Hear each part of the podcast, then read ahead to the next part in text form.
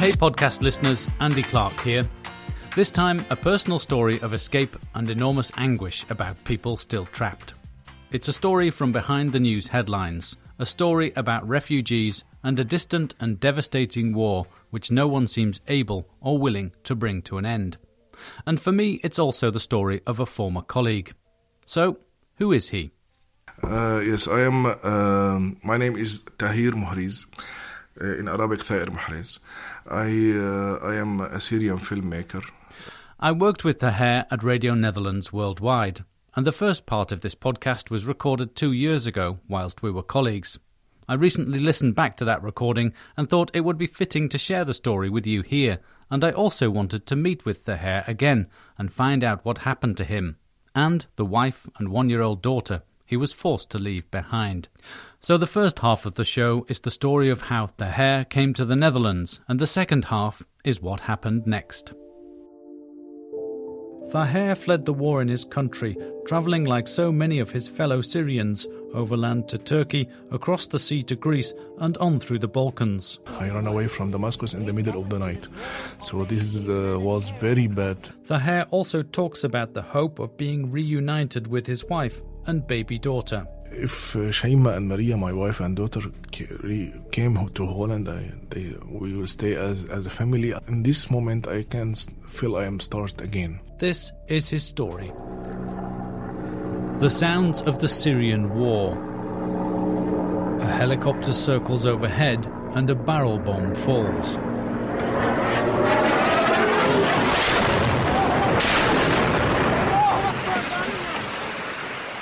Syria is now in its sixth year of war. Large parts of the country have been destroyed and millions have fled. Our very own colleague, Tahir Mahrez, also fled the country.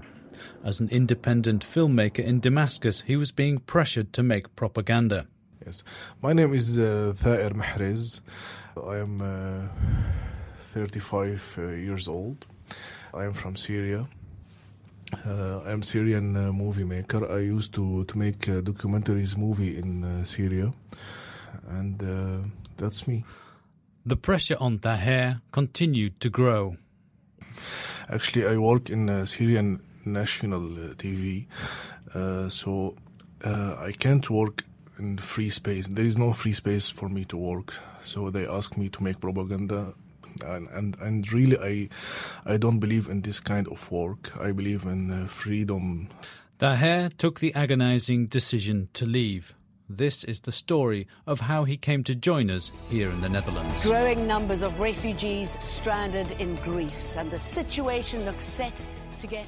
I ran away from Damascus in the middle of the night, so this is, uh, was very bad or person who made these videos with Damascus, you, can see my videos in Damascus to to run away from Damascus like uh, in the middle of the night. So I go out to uh, to Beirut, and from Beirut to Turkey, uh, we ask uh, some gangs to put us in the boat in Turkey. We give them money. I stay in Izmir one week, more than one week. Uh, we we uh, we meet many many uh, gangs. Uh, I, I I I call them militias because they have weapons. So um, they uh, they want money to put us from the point in uh, the Turkish beach to the Europe beach. So I had I meet many of them, and finally I decide to go with one of them to Lesbos and it was very hard night also because we sleep in the no no one place. So we sleep uh, like very bad night with animals. When it was very bad really uh, Andy. And um, when uh, when we decide uh, when they decide to put us in the point uh, it also it, it was very hard in the in the sea. Somewhere along the coast the boat stops. The captain tells the migrants it's safe for them to get on. We uh, we were uh, more than uh, 50, 50, uh, 50 person in uh, seven meters boat, and uh, it, we we have pregnant women also. We also we have some Iraqi people it was it was horrible, and uh, the sea the sea was good. Not, the sea was not very bad, but the the bad situation is uh, how we were in this boat because many people in very small place. Uh, it was very hard. Uh, I, I I have my phone. I, I still connect with my wife in, the, in that moment. I still call her and send her share location on my WhatsApp. Um, but I have this feeling I will do it. I have this feeling. I uh, I, I was strong enough to uh, to keep my wife also strong. Uh, also, my wife Shema was strong, uh, but uh, and the, to be honest, really, I I don't thinking uh, in that moment in these details. I'm thinking about I, I, I, I have to do it. I want I have to, to protect my, my family. I have to do something because we don't have any any choice. If we stay in Syria, we will die. So I have I can't look uh, behind me. I can't look. Uh, so in that moment, I am thinking about what's the next. What is the next? So that's it. The refugees pop into view as if from nowhere, frighteningly low in the water, snaking from left to right, looking for a place to land. It's six kilometres. A window of flat, calm water with no wind is seeing a mad dash across the Mytilene Strait from Turkey to Greece. Uh, we stay in Lesbos uh, three days, and uh, after that uh, it was very normal. Uh, it's uh, to go by big boat to Athens, and also there is many troubles in the Greek Macedonia borders. we wait for like more than 20 hours in the jungles, in the borders. Uh, it was horrible. I, I saw many children crying there. In, the, in that moment, Andy, I, I, I thank God to keep Maria and Shema in uh, Damascus because it's really very, very hard to, to see children. Maybe I, I can't remember, I can't forget. I saw uh, uh, children with one month with her with with his mother and uh, under the sun and I, I can't uh, forget these pictures. So really it was very hard in the Macedonia borders and uh, after that uh, in uh, in Serbia also we ask uh, some gangs to to cross the borders to Hungary. And it was easy but easier than the first steps and uh, after that we go by trains to Holland.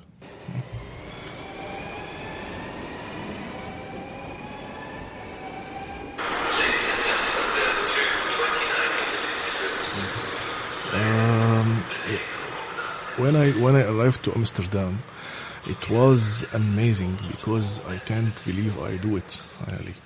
So I, I, I don't have this feeling I am safe now. Really, I, I don't have this feeling, but I feel I am here. I can't imagine I, I do it. But um, uh, it was, uh, my wife started crying when I call her. I am in Amsterdam. I am in the Amsterdam Central Station and uh, everything is good now. But uh, I, I have um, this feeling my wife and the daughter will come in next few months but now i am almost one year and i stay in syria until now.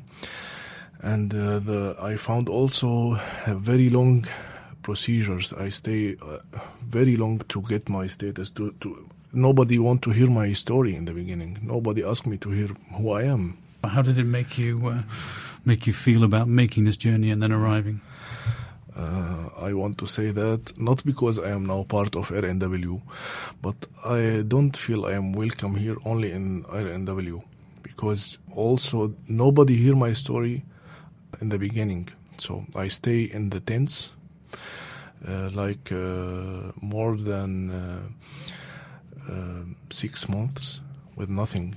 Nobody know my name maybe.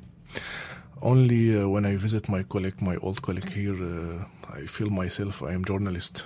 So um, I don't feel anyone respect me uh, in that moment. But after that, when I had the, the, interview with the IND, when they know my story and they check maybe my name, they saw many my movies. So they, I feel some respect in this moment. Yeah. But at the beginning, you didn't have uh, any kind of interviews or official interview. Presumably, you were registered. People asked to see your papers and Yeah. wrote your name down somewhere. But Yeah, uh, in the in the beginning, uh, yes, it's it's not interview. It's like uh, I give them my papers, and uh, they give me number. So they don't want I uh, they don't want to hear my story. So they only want okay, this is you. You are Syrian. Wait.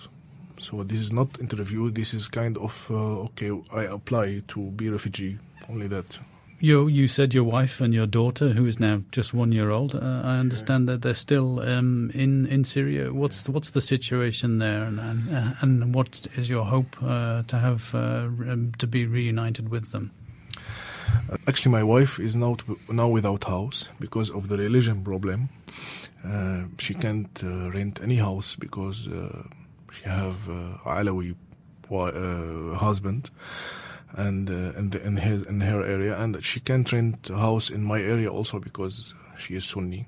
So she stay without house with her parents, with my parents. So this is the hard situation. So Maria now growing without father. Maria now growing without uh, home. So I hope uh, really they can came here very fast. When you look at uh, Syria now from from here, uh, the war is going on. Obviously, the personal uh, implications for your family is is one of your main concerns. And and when you think about the country itself, uh, what do you see as the as the future for for Syria? Uh, it's very it's very hard question indeed because I saw my country uh, dying now. Everything is uh, destroyed in Syria. I, I lose two houses in Syria. I lose my camera in Syria also. Every day I saw my country destroyed, and this is very very hard for me. I don't see any end for this bad war. Ev- all the people is crazy there. I don't know why every, every all the people want to fight. Also, I don't know why. Really, there is no reason to fight. I, I don't know if they are fighting because of the revolution of or because of the I don't know. I don't believe in this kind of things. But I don't see any anything will happen soon to this war, and this is the bad part. Really, this is the sad part. If you look to your, your yourself now, um, when you do uh, uh, try and look to, to positive things, uh, what what what are, what are the positive thoughts that uh, that keep you going after all you've been through, and uh, what would you like to happen more than anything else? I, think I know the answer to the question. Of course, is being reunited with your family. But Yes, uh, of course, to to to to be uh, to return to my family because I am now without family. I feel to to to rebuild my house as a family. This is the the basic thing in uh, my life. I think if uh, Shaima and Maria, my wife and daughter, came to Holland, I, they, we will stay as as a family. I can I can in this moment I can feel I am start again. I want really to do something to Syrian people. I really want to do something. I know I I trust myself. I really can do something. I hope I can do something for my people. You're listening to the Here in Holland podcast and the story of Taher Maris, a Syrian refugee who found peace and safety in the Netherlands but was left with the agony and worry about the family he was forced to leave behind. I used to work with Taher, and what you just heard was recorded two years ago. I recently listened back to the tape and was intrigued to find out what had happened and if the family had been reunited. So I set off to Hilversum to meet up with my old colleague. Hey, Taher, how are you? How are you doing? Yeah, good, thanks. Nice to see you again. Nice to see you again too, yeah. Taher greets me warmly and takes me inside his terraced house. So, how is the Netherlands treating him? How's life? Every, every day I see smiling faces in the street, and uh, yes, it's really good life here. I like this country, yeah, very much. When I first talked to you, when we were working together, your family wasn't here, Yeah. and that was one of the biggest stresses uh, for you. What what was that like? Um, that that was very, very I, I, I don't know how to say it in English, but it's really wa- was very bad time to uh, be uh, in a place and your family in a war and you are in peaceful place. It gave me a guilty feeling in the beginning that I am now okay, I am now in safe and they are now in danger. But the last two months, it was really uh, very stressed because uh, I don't receive anything from the IND. Just a footnote the IND or the END in Dutch is the Dutch Immigration Service, and they have the power to make or break a refugee's life by deciding if they have the right to live in the Netherlands and if they have the right for their family members to join them. I thought they forget my file or uh, what's happening because uh, some of my friends start their family to come here and I have nothing from the AND. So it was really stress. Oh, um, sometimes I feel oh, um, it's not happen. Sometimes or, or my wife uh, called me uh, and they say I will never come to you. She she really uh, lose the hope, uh, and um, it was really horrible waiting because um, sometimes we really lose the hope.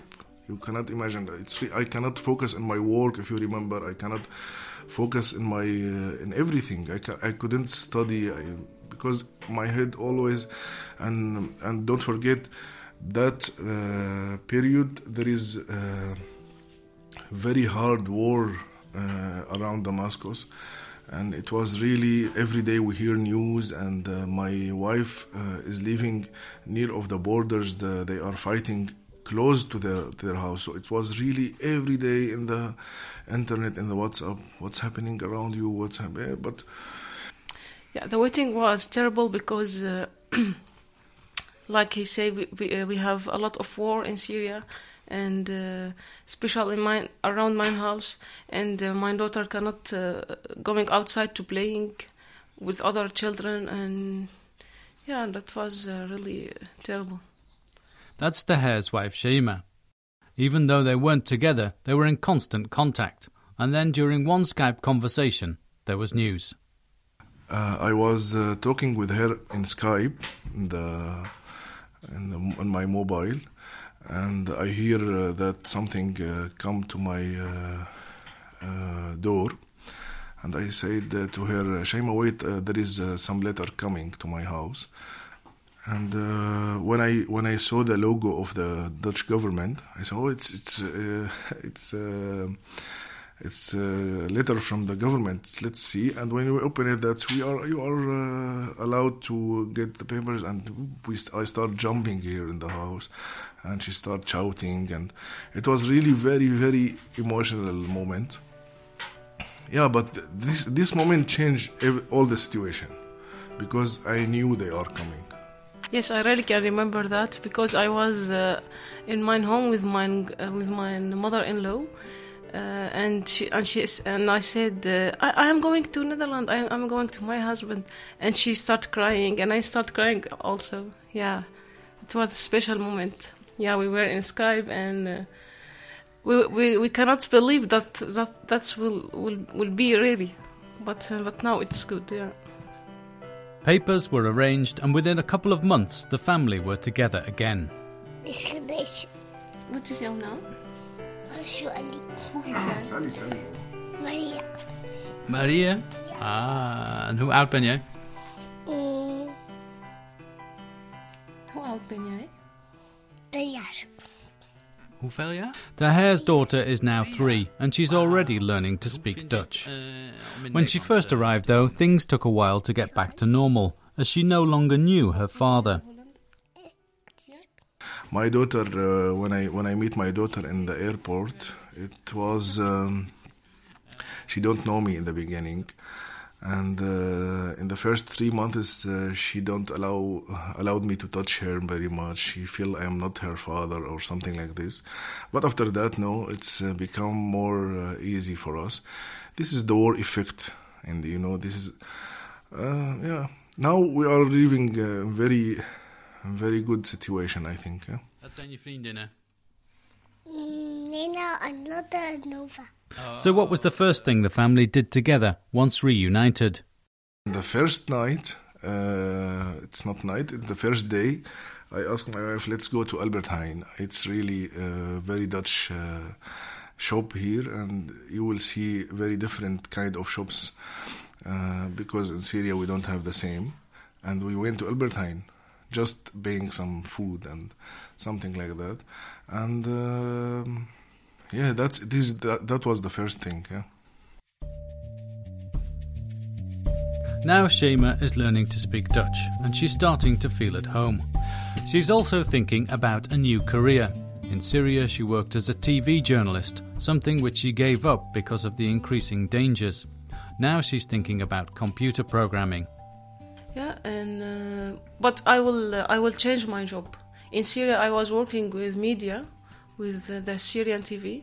Marna, but now I think I will change it because I really I I uh, study uh, uh, PHP language programming in Syria, and I I, uh, I think it's better here to to work with it. Reunited as a family and making plans for a new life. But of course, it's impossible to forget about what's happening back in Syria itself. It remains an ominous threat for family members left behind. For example, the recent US airstrikes in response to the use of chemical weapons came very close indeed. Uh, I really think it's really bad and will never go better. And I miss my family so much. Uh, and when Trump uh, heeft Syria gebombardeerd of zo, het was uh, uh, tegenover the house van mijn uh, family. It's opposite the house of your family, the bombing from Yeah, the Americans, the recent bombing. Yeah, exactly. And it was a terrible moment. I speak with my mother, and it was uh, really dark, and my do- my sister was uh, crying. Yeah, it's really difficult. I think this country is going to uh, to destroy it more and more. I think uh, our country is not going uh, to be the same of before uh, 2011. I don't know, but uh, I feel uh, our people uh, don't want to end this war sometimes.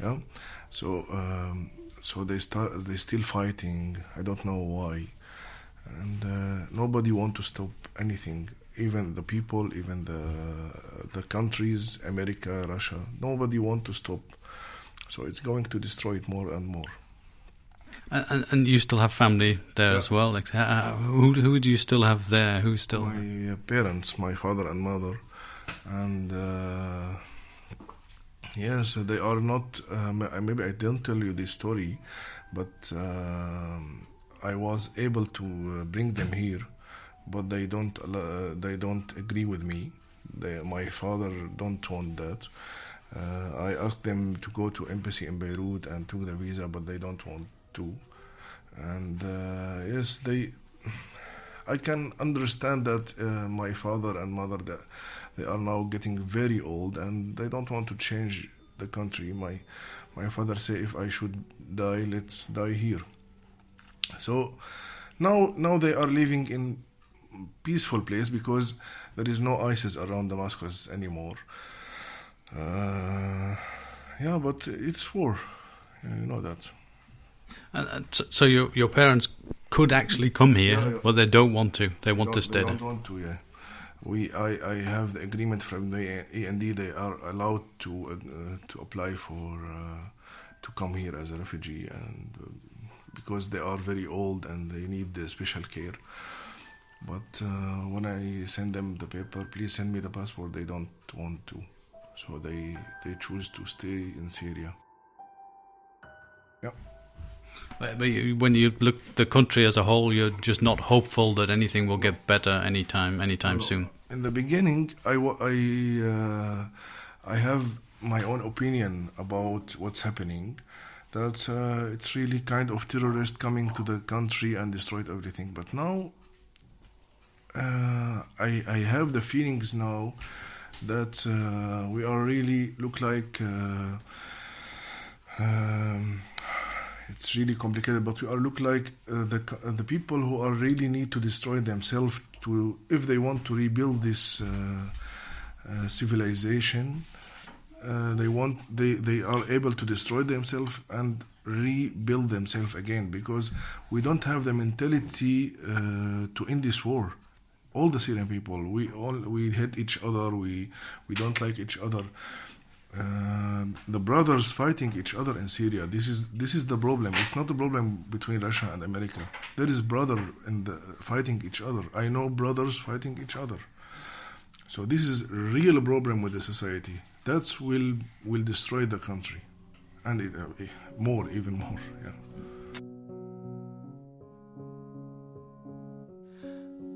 The family is happy to be together, of course, but the war still takes its heavy toll. But before I leave, I want to ask that given everything, what does it mean to be in the Netherlands? Uh, it's like uh, it's like uh, you you were in a bad situation in an onveilig uh, place, and and now you get your, freedom, you get your uh, safety here. Your daughter is safe. You, for sure, you you, you have you have belief in that. Nothing will happen. Nothing will destroy your house again. We we have been, we we have two houses in Syria destroyed. Yeah. But now you, you you know it for sure that your house is your house. Nobody will come uh, surprising you with shooting of killing. Yeah. Maybe you are able to talk about your hijab. Uh, yeah, in Syria I, I have to uh, wear hijab. It's because the, the, area when when I was and uh, mine uh, not my family, my, not my parents, mine by the whole family that uh, it's very close-minded, and I, I I have to wear hijab. But now, when I came here, uh, I don't like it anymore, and uh, I take it off. Yeah, and I, I feel myself better here. So that's also an expression of personal freedom for you as a woman. Yeah, as a woman, it's very very freedom. Yeah, yeah. And and for you? Uh, for me, I think Netherlands reopened the door for my uh, uh, for my career, um, and I think uh, I am very happy in this country. Really, I I feel uh, now I start feeling feeling belong more for these people. Let's see, let's say that. Um, uh, I really want to do something uh, with my movies here. I, I think here I, I see light from the door. So it's really I, I like it very much. Uh, in, when I was in Syria, it was really dark. It was really blocked. Now I here feel more open, and I am able to do uh, all my energy to do something. This give me uh, a hope for doing my message. This this country really gave me this hope.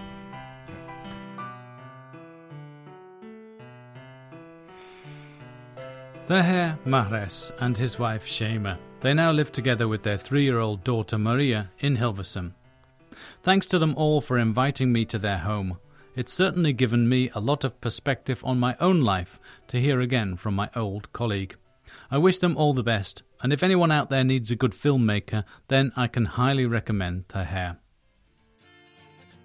Remember, if you want to support the Here in Holland podcast, you can do so in lots of different ways. Subscribe to the podcast if you haven't already, and spread the word by sharing it with family and friends. And now you can also become a patron of the show.